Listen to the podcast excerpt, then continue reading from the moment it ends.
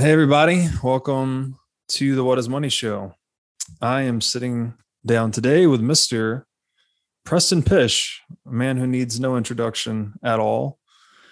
And in the our last sessions together, we went through the brain, and now we're going to start diving into another side of being, the soul. Uh, the book we're looking at today is called Seat of the Soul by Gary Zukav. And man, you know, Preston, when we talked about doing this originally, you said you wanted to talk about the brain, and you also recommended this book as a companion. And this one is a trip, man. Yeah, and it's the the the last couple books are very science based, a lot of research, and this one is very uh, spiritual and uh, you know I would probably say kind of Buddhist in in yeah. the way that, and then like the teachings and stuff like that. And um, you know the only reason that I and I think I might have said this in some of the earlier interviews we did them a while back, but um, the only reason I really kind of got dialed into this book was because um, Oprah Winfrey had just raved about how right. it in, influenced her, impacted her life, I was like, all right, well, she's somebody that I really kind of admire. I think she's done a lot and just really an impressive kind of person. And uh, so I, I read it, and the book kind of changed my life, to be quite honest with you. So, yeah, it. I think reading, and I told you this as I was reading it. I remember texting you because it it goes off on some kind of strange tangents, but very strange. I at one point my experience reading the book is like this is super profound and deep. At other points i'm like is this book serious? Like it gets almost same experience. Same experience. silly in a way and then it yeah. i don't but the end of it the net outcome i had very much the same experience as you in that i found myself just having a different internalized experience. Um yeah several takeaways, but the big one, which I think we'll start off here with, is intention. Yeah. Really, this idea that intention is the seed of all of it, right? All your words, all your actions. I'm reminded of many arguments I've had with female counterparts that have said it's not what you say, it's how you say it. Whereas as a man, I'm always like trying to say the right, you know, younger, more uh, argumentative me was always trying to like win the argument, I guess. But now, I your body language, what, yeah, your body language was actually sending the real message, right? And maybe even the intention, yeah. right? Something deeper yeah. than that. And so now I've I've just caught myself trying to constantly evaluate what intention I'm bringing into a situation. Yeah. So what you know, what whether that's an action or words or even writing it's it's amazing how much we lie to ourselves. Yes. Like what what we what we tell ourselves is our intention, but like when you literally pause and you really kind of go into and I know we were talking about the brain, like you go to like neocortex kind of like level thinking, mm-hmm. critical thinking, deep critical thinking. And you ask yourself why the five times and you you really kind of like force yourself to be objective when you're thinking through like what really is my intention? Is it this thing that i'm telling myself at this surface level like right. argument? Or is this something way way deeper than that? And i would argue it's almost always the the latter um when you're and you're just lying to yourself. Yeah it's tricky to even put this into language because i agree the, the intention the way i'm perceiving it at least and we'll get into how the author describes it. It's almost like it's a pre-intellectual thing. You know, there's something like bubbling up from within you, like your actual being or your soul, perhaps. I don't know, that is your actual intention. And they do this to you in yoga practice too, where at the beginning of every practice, it's like the first thing you do is set your intention before you do anything. Um, whereas the story we tell ourselves, like we then wrap that intention in some narrative yeah. And that's how that's where we can self-deceive, I guess. Um and and at the end of the day, it's your core being of like who you are that is driving like those those narratives and those things that you're telling yourself that you think you you know about yourself but if if you're able to truly look at it objectively Um, if especially if you had the privilege of having somebody who just does not care whether they hurt your feelings or not. Mm. Um, and you're whether and whether you're able to handle sitting down with a person like that and then asking them, why do you think I really did this? Like, honestly, like just hurt my feelings. I don't care. Like, why do you think I really did this? And they would tell you, right? Most people can't handle that conversation. Right. they, can't, they can't even get past the first sentence or two. Yeah. Um, and I think finding somebody else that could actually like tell you what that is is insanely difficult to do because they just they're so they're socially wired to not ever go there because they don't want to uh, um, incur the damages that would be associated with having that conversation. Yeah, this is perhaps related to people pleasing to some extent. You know, absolutely. We're we're conditioned, at least yes. conditioned, perhaps even hardwired to not want to step on one another's toes, so to speak.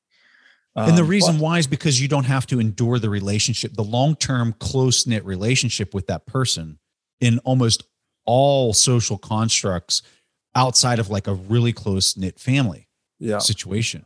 So, like you and I, we're we're friends, right? Like you and I talk on Twitter and, and that kind yeah. of stuff. But in the grand scheme of things, like the time we actually spend together and that we actually interact with each other relative yeah. to all those other interactions in our lives is minuscule. Yes. Right.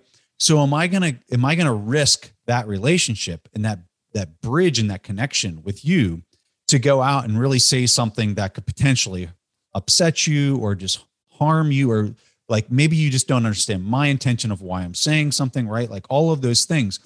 Most people have learned, whether they realize it or not, to not go there to, yes. to preserve that bridge and that relationship and that communication that has been established between the two bodies yes. and those two people, right?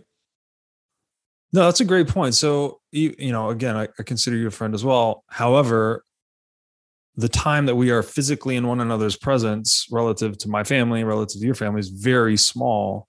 So that's part could, of the calculus. Yeah. Yeah. You could say that we actually have a more surface level relationship, uh, which just makes sense. And this is true for pretty much everyone outside of your family and super close friends. So to try and say something to someone that you have that degree of relationship with that would cut to their core potentially, right? Especially yes. if you're being critical, you're taking a surface level relationship and uh, going deeper. So there's a lot of risk associated well, with that. And then the risk pours into the network. So like yeah. whether people think of it in these these terms or not, it doesn't really matter. But like I know you have a network of all mm-hmm. these other people that you connect with. You know I have this network of all these other people that I'm connected with that you know, I know, and all that kind of stuff, right? The seven degrees of Kevin Bacon mm-hmm. type thing. Like we all know that that exists. And so, like, am I going to say something that upsets you or says, or say something that in my intention is to maybe help or do or whatever that is, right? I'm going to preserve that. I'm not going to say it because I don't want to potentially disrupt that network of influence that's associated with the other counterparty for right for something that would be a really small, if any value capture at all for the person who would be saying what they'd be saying. And the paradox here is that you're right. That person that's saying it has little to gain, but the person receiving it, assuming it's genuine and it's authentic feedback, yeah, has a lot to gain, right? Because we're has all a ton to gain. It's hard for us to see ourselves. Most can't handle it though. Very true. It takes it takes uh I don't know either wisdom, experience, or both to to be able to accept constructive criticism and you actually implement to, it. You have to st- the the person who's receiving it has to always start with the fundamental idea like I have blemishes, I got tons of blemishes. Yep. And I can't see them. Yep. And I really want somebody to help me see them. If they're not starting from that frame of reference and from that frame of mind, like you're dead on arrival. Yeah. Right. Yeah. like how yeah. many people do you know personally yeah. that are like, tell me everything I'm doing wrong, man. I truly want to know. I want to hear it. Just like lay it on. Like so few. It's like nearly nobody. But so it's true. super powerful. But if you have it, super powerful, like insanely powerful. Y- yes, it is. And I would argue, and you, I mean, you've provided this for me in circumstances we can discuss at some point, but you've helped me see my own personal blemishes at times when they're they are being shown and that deepened our friendship i would say so there is a Yeah. there's a risk and reward again right the person delivering the message is taking a risk but there is the potential reward of deepening the bond But but I would have never in a million years even entertained the idea of it if I didn't think the receiver, you, could could handle it. Mm, Right. Two-way Like street. I would I would never I would just never even initiate it. I'd be like, yeah, well, so much for that. right. Uh, And and I can't even tell you how many people throughout my life that's pretty much been the case where I just kind of smile and be like, okay, well, hey, have a good day. yeah yeah yeah yeah sometimes that is the optimal strategy um okay before we go into what the author says about this i think you've already naturally touched on this but there's so there's a relationship between intention and incentives even if you're not cognitively expressly going through it you have some deeper sense some deeper intuition of these uh, risk and rewards we've just been describing. So do you think intention purely comes from incentives or is there another aspect to it? Because it, it doesn't feel right to me to say that it's and i know we always say no man is better than than his incentives in bitcoin and that's very good for adversarial thinking and game theory and all of this however i don't i mean maybe this is just self-deceiving but you don't want to believe that you're just responding to your incentives. Like there's no part of you that is non-deterministic in that sense. That doesn't feel like a true thought. Um, for me at least, I don't know. How do you feel about that? You know, I think it's a good I think it's a good way to frame it because um everybody's got incentives that is motivating their actions. Yep. Um what my takeaway in the book is are you doing things just for yourself? Or are you doing things that are kind of mutually beneficial for both parties? Or are you Mhm. doing them completely for the other person? And I think when you're doing it for the for the last two, when you're doing something that you feel is genuinely kind of beneficial for both parties, win-win, right? The classic win-win in negotiations, or you're just through love or whatever it is that's driving you to to give, to uh, add value to other people's lives in, instead of adding it to yourself Mm-hmm. those two incentives, or I'm sorry, those two intentions for those latter two categories are where you are going to create a create this force that is put into motion. And this is where it gets spiritual into, into the universe that the gears have to figure out a way to somehow repay that reciprocity to balance the equation. Right. And the first time that I read this idea that it's talking about in the book, where like the balancing of karma is actually based on your intentions, not necessarily your actions. Hmm. This idea for me was like groundbreaking. And I was, and I just thought to myself, like, okay, so let me just lean into this Mm-hmm. and let me embrace this idea and let me just try it out and let me be just hyper aware of like what my intentions are so even down to like basic conversations or like basic actions i was after reading this book i was kind of like okay preston why did you do that did you really did you say that to make that person feel good about themselves or did you say that to try to create some type of social influence so people think you're more important right Hmm. when I started asking me asking myself those questions, um, I just I found myself kind of like when I was being honest with myself, I was like, wow, you just did that to try to impress that person. Hmm. You just did that to gain like social status. You just did that to, and it was so uh self-interested type actions and, and Mhm. incentives. The incentives were that. And so I just kind of started changing the way I was acting. I was like, well, you know what? Let me just try to do the opposite. Let me just try to like just give to another person. Let me just create a video course that's teaching myself self interest, but also maybe helping 10,000 people or 100,000 people learn something. And just let me put it out there with no strings attached. I don't care if I get paid, doesn't matter to me. Yeah. And what I found is it was very slow at first. And I think a lot of this is just the the karma obligations of like how the gears are turning Right.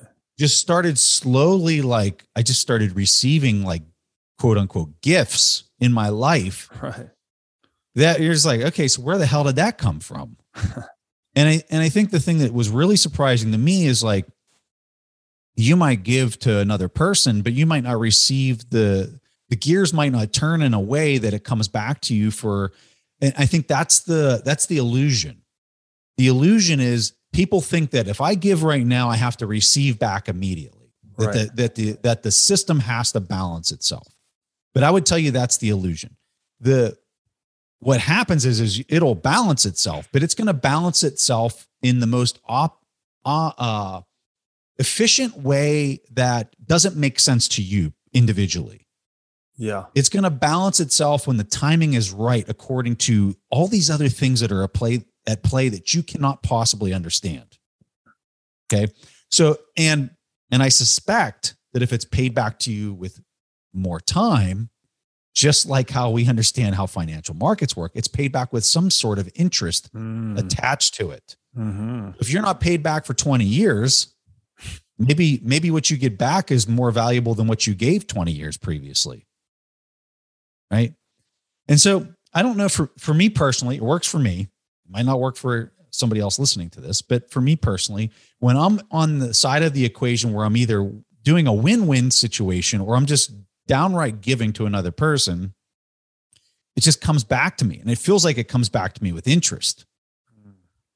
And it's just like at this point it's it's so obvious to me in my personal life again personal story it's so obvious to me that this works that i could not even imagine doing it any other way. Which So- is it's it's kind of mind blowing and funny at the same time because it's like when you come to actually see this karmic energetic accounting or whatever you want to call it in the universe and you see it in action right to your point you you rendered some value you didn't receive anything back for 10 years or whatever the number but you also Initially, got yeah, whatever. it. all of a sudden that observation now aligns karma with your self-interest so it's like not only are you i was just having this little bit and when you have debate- abundance when you have abundance it's so much easier to give. Of course yes yes right? Feedback so then it compounds and, and the wheel starts spinning in the almost like a water wheel right? Like when you have abundance like you look at a guy any of these billionaires or people that have like an abundance of wealth which is a completely different thing than what we're talking about right here. We're Right. talking about an abundance of of energy that's been given yes and it can be any form right Uh, it could be monetary it could be knowledge it could be like anything right yes that adds value to another person's life.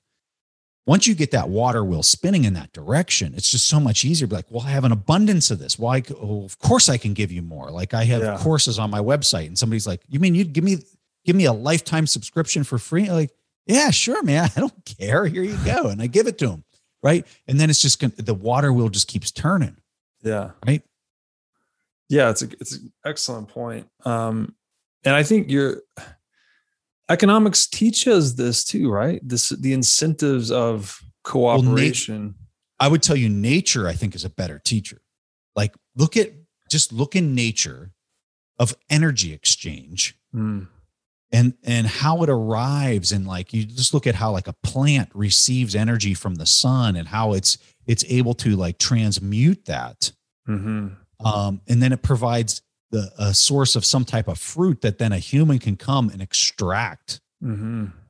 and then the seeds those seeds are then the, the human eats them and they it goes through the digestive tract and then the seeds are planted somewhere else and then it, it spreads Mhm. right it's this energy exchange that's constantly happening and it's giving it's expounding it's it's creating life everywhere it's Yes. just it's mind-blowing right it's crazy Yeah, no, excellent point. There, I often think of that very concept of exchange as the most fundamental reality. You know, if if everything is always Yes. changing, which is like the one constant in the universe, change is only accomplished through exchange.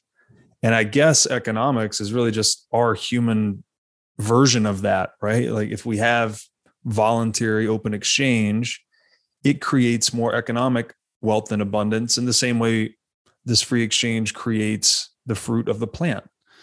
That's um, right. And that's so, how I see Bitcoin. So when you're looking at Bitcoin like a, a Satoshi, right? It's energy that's been captured into a digital unit that is basically the the ATP of the body. Mm-hmm. So your mitochondria are, are, creating ATP, which is the energy or the currency within every one of your cells, and it's just happening on a large. And when you zoom out, mm-hmm. now you're talking about a group of people inside of a country. You zoom out to the planet level, and like that energy exchange that's happening that is not being manipulated by a few actors that are self-interested mm-hmm. that have mm-hmm. Intentions for themselves to to gain over the cost of the of the of the remainder right that's right. the system we're in right now and i think what what's happening on a global scale is all of that is being flipped on its head uh, on its head and it's like this won't be tolerated anymore. Is that the There's miracle? new system? Is it the miracle of Bitcoin that it's now aligned individual self-interest with an intention that is positive towards the collective? Because you know you're incentivized to hold, but holding also defunds central banking and all these things that are really bad. These self-interested actions and intentions. But it is a self-interested action, which is crazy to hold. Well, so if if you would pull the thread on that and you look at what does it provide? So yeah, you're self-interested to hold, but what is the greater good mm-hmm. that comes out of something like this where one unit is now spent in one country as as that had that holds and retains that buying power without some type of currency arbitrage advantage over one versus the other. Mm-hmm. It neutralizes that. Right. And so what's so fascinating about and, and I tell you one of the reasons I'm so bullish on it is because when I look at what it provides over what currently exists, and is it more aligned for the collective or is it more aligned to the individual to to benefit from? I would ar- strongly argue that it is going to make the collective benefit benefit from that. And so when I would if we we're really going to get into like an economics conversation on this, so like everybody's in debt up to their eyeballs all over the planet. They're effectively slaves. People mm-hmm. are slaves they don't have any type of disposable equity or income to their name whatsoever. If we were going to compare it to like you go back and you look at like the Egyptians building like the pyramids, like they were slave labor effectively in order to do these feats and these things. Mm-hmm. Okay. How did they convince so many people to work towards this common goal? Well, they were they were effectively slaves. I would argue that what you see today in the world is a very similar thing. Like if you live in a house, you don't own it, you've worked for 20 years and you're still in debt up to your eyeballs, you're remortgaging your house, you have no equity and you're you're just still churning and your mm-hmm. buying power is diminishing. Like you're a slave. Period. Right? Yeah. So this system is is, you know, you and I both believe we're going to go through a hyper bitcoinization event here mm-hmm. whenever whenever that happens, right? Mm-hmm but what the the real benefit for that is the people that have bought a house that own the equity, but they own a tiny little sliver because it's in their name, and the rest is all owned by the bank through fixed income debt. That mm-hmm. debt is going to blow up, and they're basically going to get a house that they're paying back with worthless money. So right. when I think about like, is this good for the individual or is this good for the collective? Like, this is very good for the collective very good for the collective that this scenario would play out. It might not seem like it right now. No, I mean, clearly, I completely agree with you. And I think that is why most Bitcoiners become so super passionate about it. Once you get to a certain depth of the rabbit hole, fix the money, okay. fix the world, right? Yep. Um, it, it is interesting though that, from again, surface level relationship. If people have a surface level relationship with Bitcoin, they're not drawn in by save the world. They're drawn in by this thing number, number go, up. up. yeah. yeah. So it just seems really powerful how Bitcoin reconciles these two seemingly oppositional directives, right? Well, Self-interest and collective. Kind of in the same way it seems like karma reconciles these things. So let's pull the thread on in that. the universe or wherever. Right. So if you're a person who's worked your tail off for 25 years You have nothing to show for. You're in debt up to your eyeballs. You've kept remortgaging your house, right? Mm-hmm. And this thing comes along that that all of a sudden makes those payments super easy to make. Maybe that's karma. Hmm. Maybe that's the universe trying to balance the equation to the people that have provided the energy and provided the intentions hmm. that are hmm. associated with those actions that they're going to be repaid for for their actions.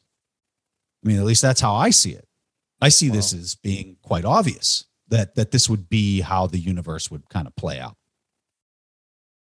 That's powerful. So Bitcoin is karmic money, something like that. It's just um I don't know. I just see it as being really obvious. yeah. Yes. It's funny that, again, once you've reached a certain level of the rabbit hole, I think it is kind of incredibly obvious. Um, and I try to put it into little one liners for people. Like I called it insurance the other day instead of insurance. So insurance on money printing, kind of a dad joke there.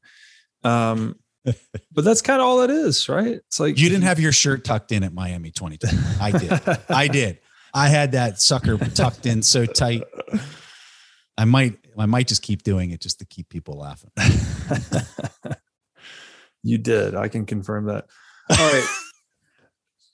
I will read some words from the author here just to keep us rolling. So he says, quote, these words became my living creed. Every action, thought, and feeling is motivated by an intention. And that intention is a cause that exists as one with an effect. If we participate in the cause, it is not possible for us to participate in the effect.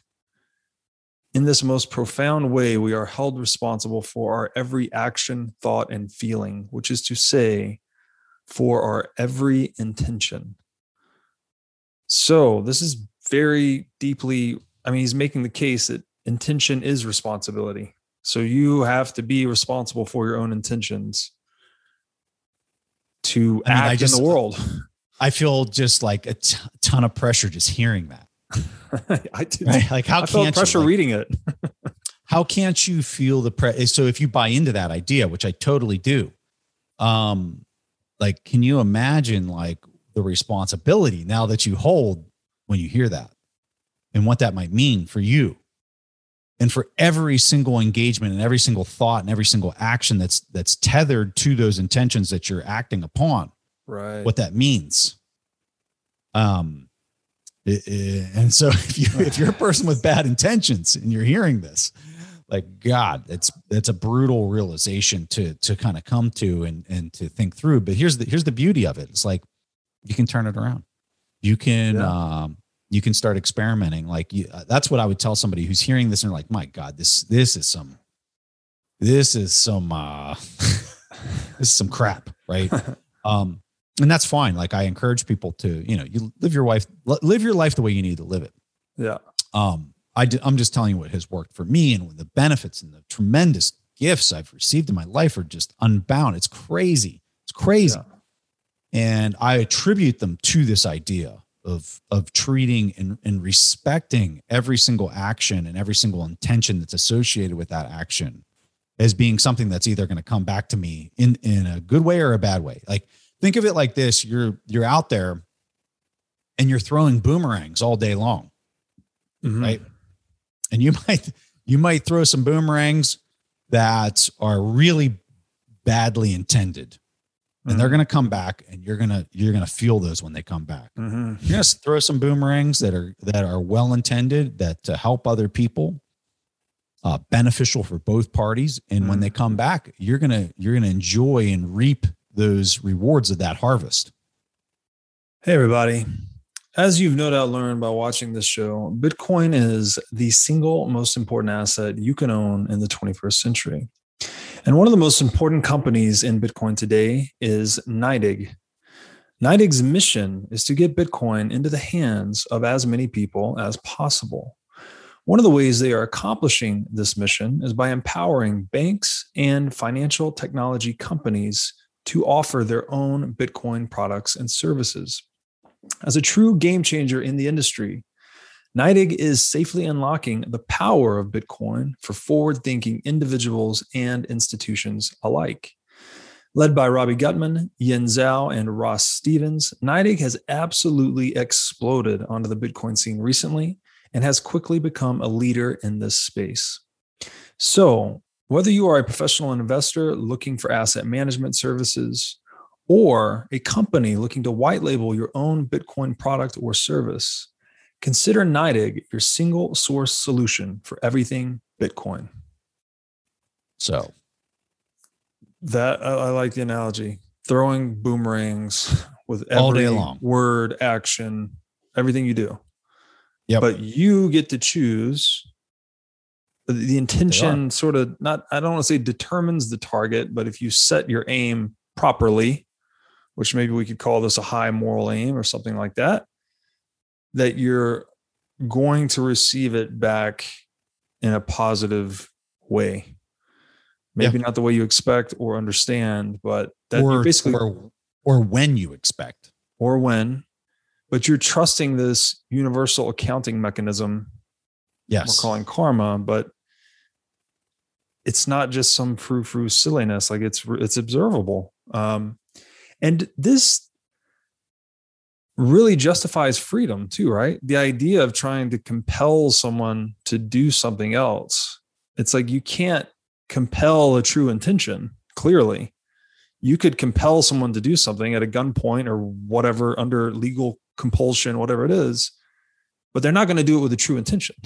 this is my favorite part of this idea is you become so much less judgmental of another person when you buy into this idea. Because Mm. my opinion is hey if if you do something or i see you doing something and i have to admit i'm terrible on twitter. Sometimes i'll just engage people and be like you suck right?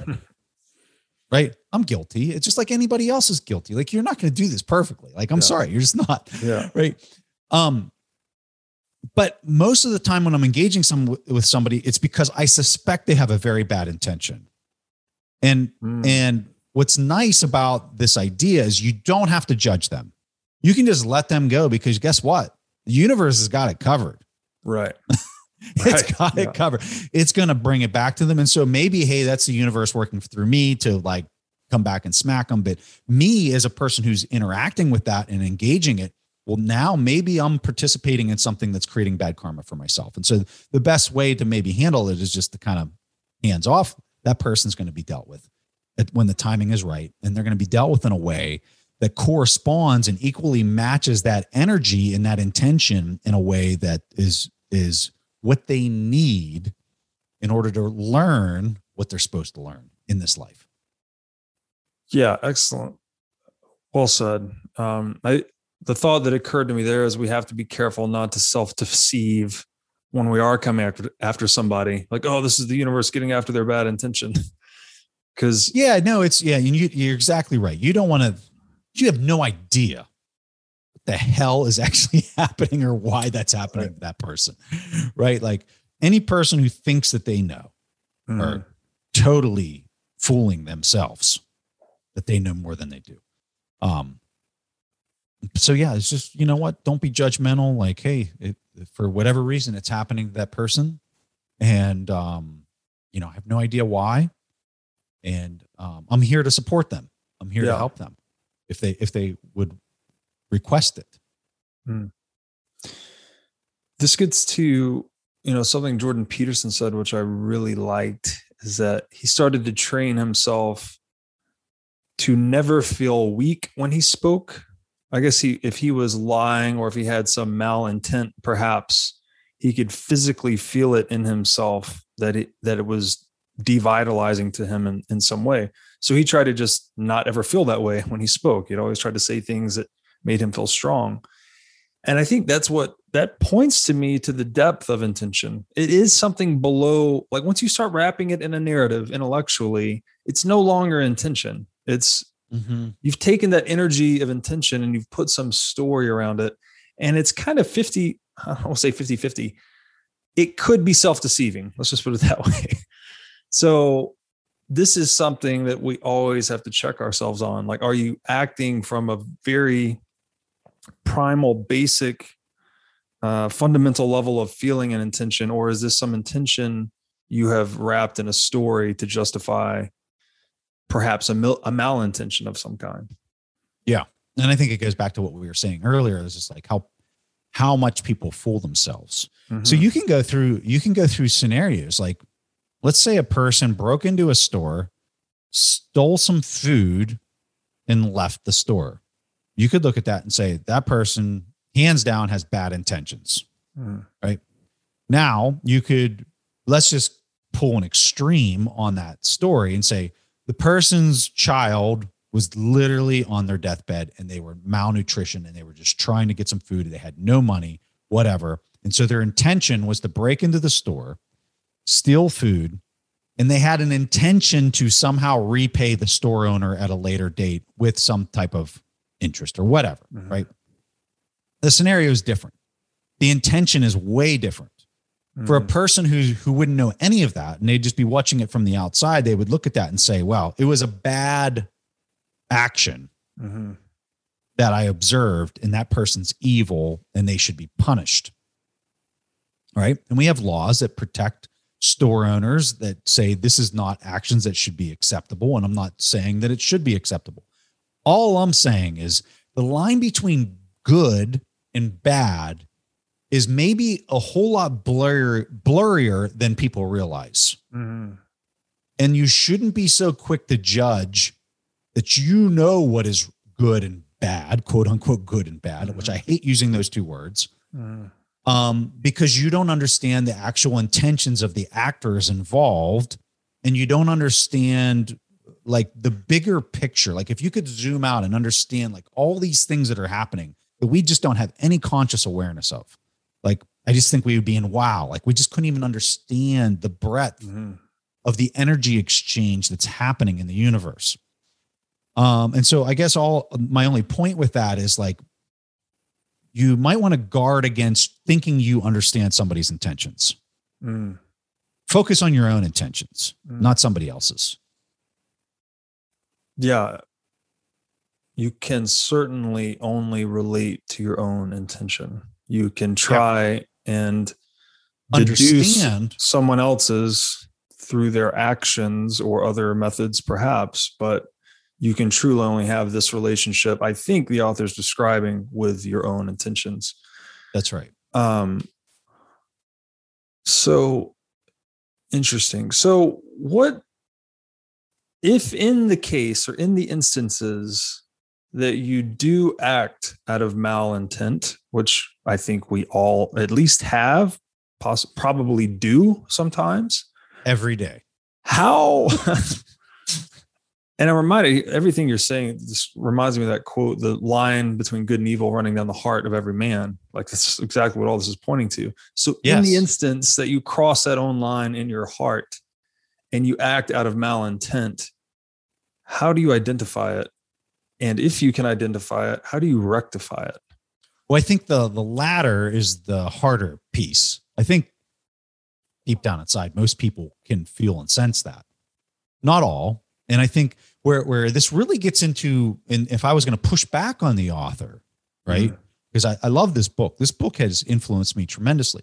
But I've also studied a lot of books on the brain, and I understand that um, there are people that go through neurological um, issues, especially when they have tumors and whatnot, that will warp their how they view the world and how mm-hmm. they are able to um, like their intentions get totally warped right. from what you and I would say are are good or bad, good and bad, yes. using words intentions.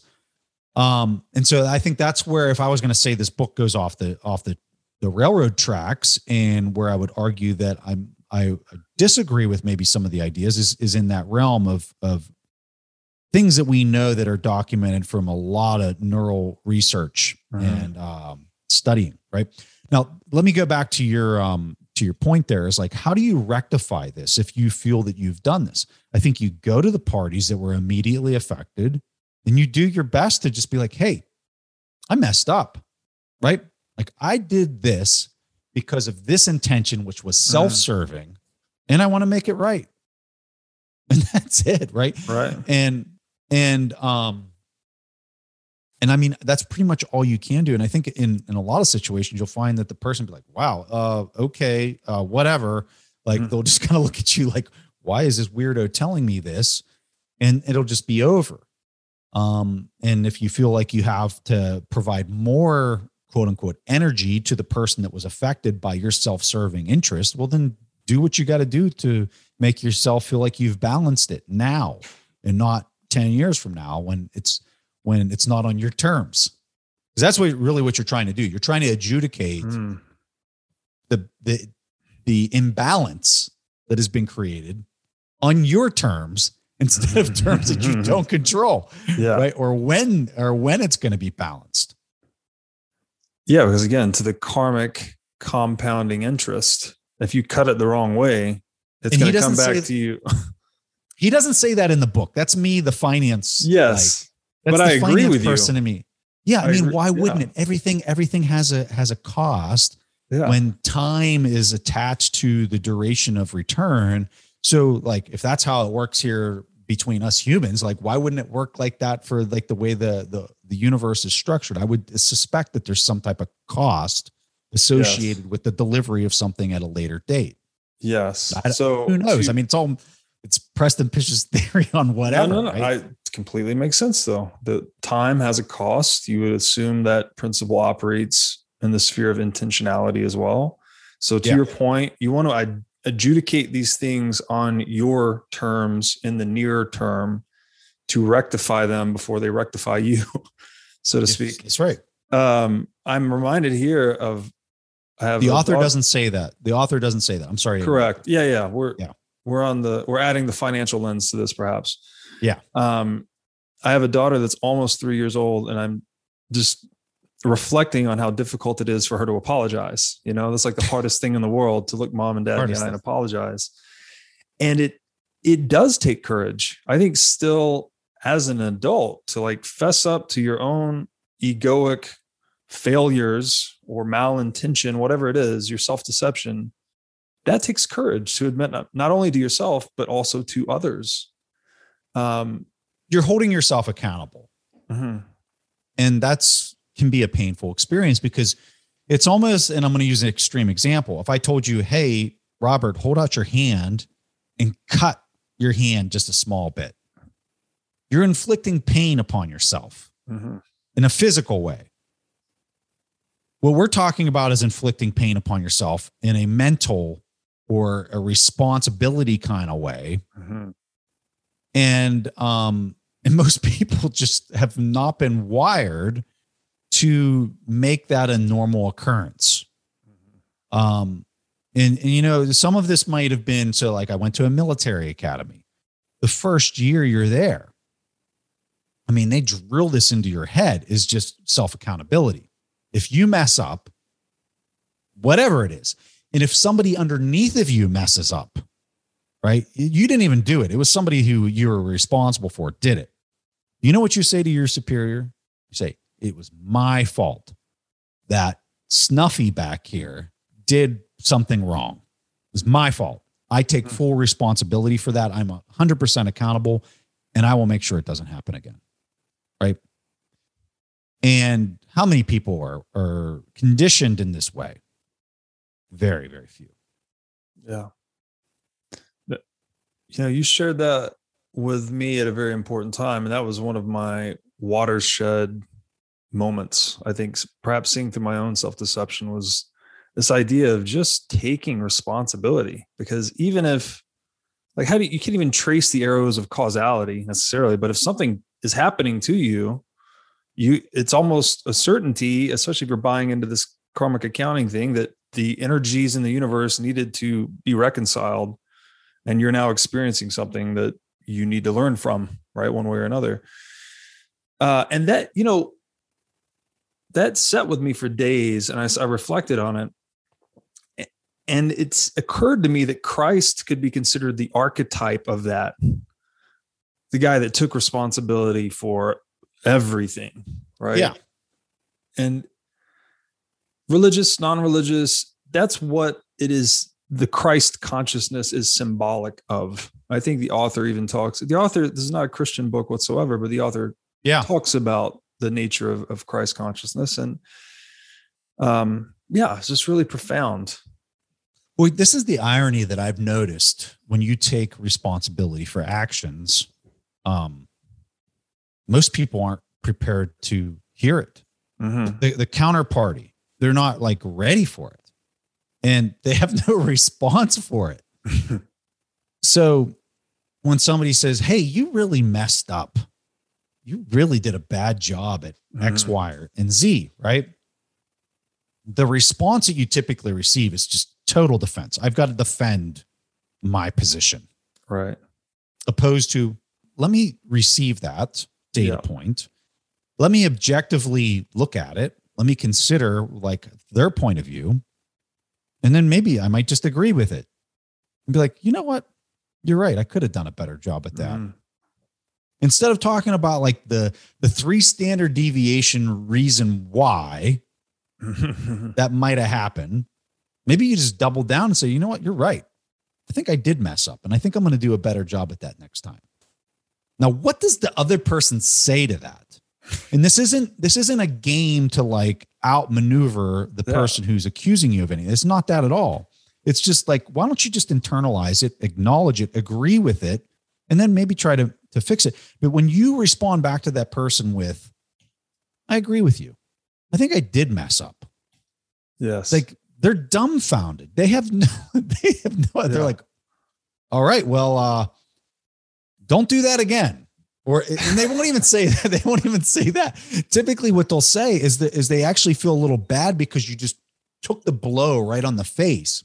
Right. and they're kind of like well you know it's it was just a one-time thing and you, you know you- i think next time you'll be fine yeah. Yeah. Yeah. Yeah. they're almost kind of trying to counter the the the the blow because you just took it it's way it's actually humorous i i would highly encourage people to next time somebody gives you objective criticism just agree with them even if you don't agree with them just agree with them just to see what happens and you'll be you'll be blown away you won't even believe what the response back it's almost like like whoa okay, huh it's amazing the few times that I'm reflecting on here is people thank you actually. You know, they're like, "Oh, well, thank you for bringing that up," and uh, I'm sure that was hard. And yeah, it's it's But- very so- positive.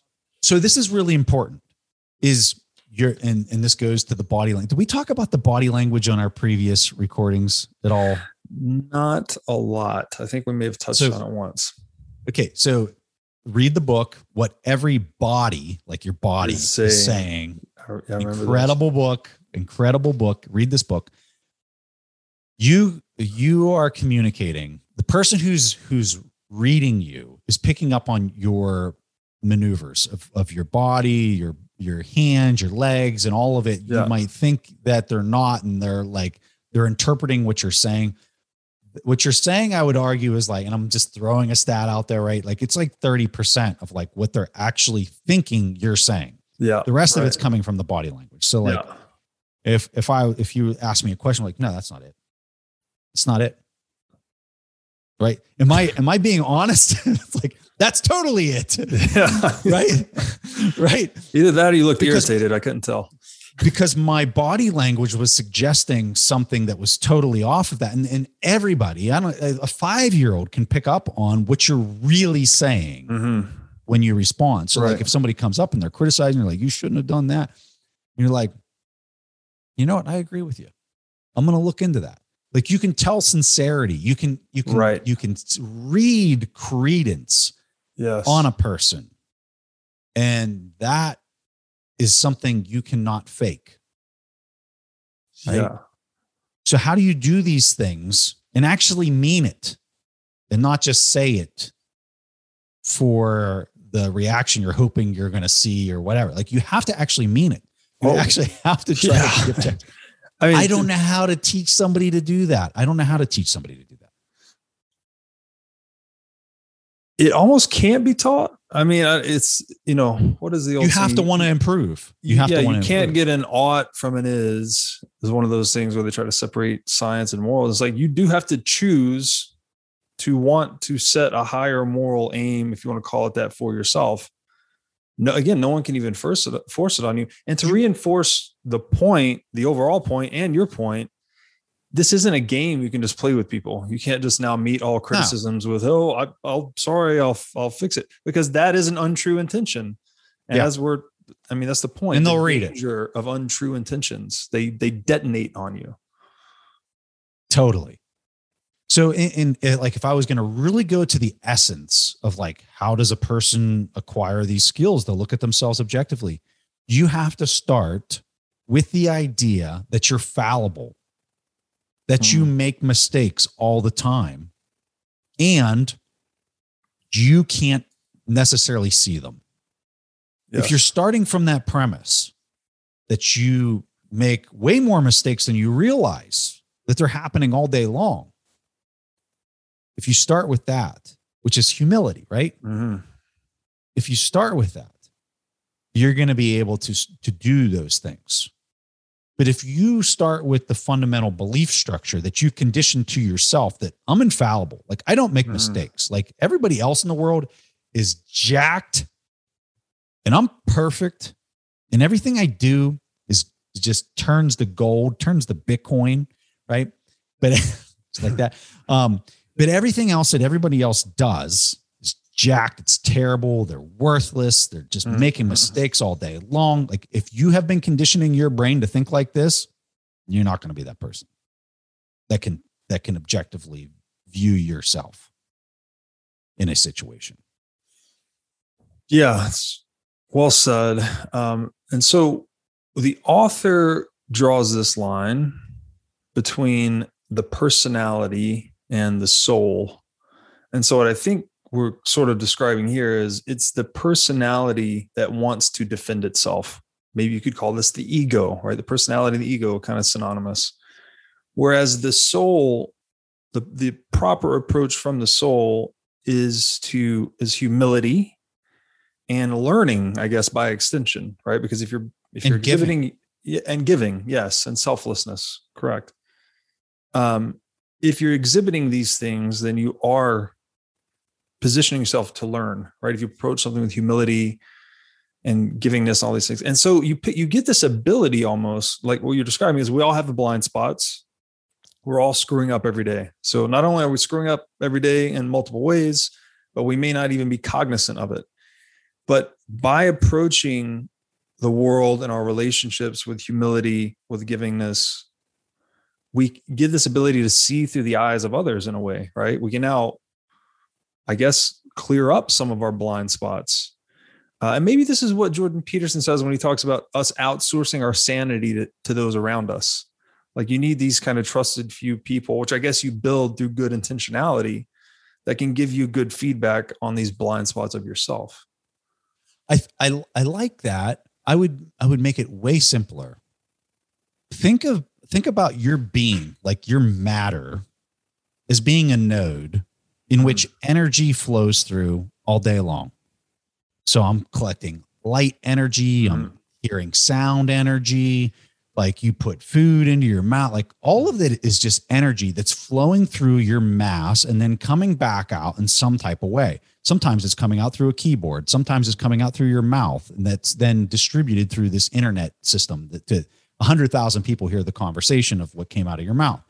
Like energy's flowing in energy's flowing out and is that is that energy and that data that's being processed through your mm-hmm. body and then trans transmitted out emitted out is it being emitted out to benefit the other bodies and the others the other mm. actors within this overall system mm-hmm. or is the energy coming in and being used in a parasitic kind of way to benefit and to put energy back out, but really with the intention for it to come for more and more energy to come back into the body itself. Mm. And to, and to benefit that that that matter. Mm-hmm. Um, and so it's it's kind of binary, right? It's kind of like, and and and although I, I don't know if I would call it binary, but the net is binary, Yes. right? So like I might have an intention and an action to for the next five minutes to help somebody, but then the next four hours I go out and just like it's totally self-serving. So if you cu- cumulatively look at the 24 hour period, like or the actions of all the energy flowing through me and then coming back Yes. out, Yeah. a net uh, benefit to the other entities that I'm interacting with. Your family's the one that's consuming most of the energy you're outputting, right? Yeah. Is it net positive or is it net consuming and parasitic?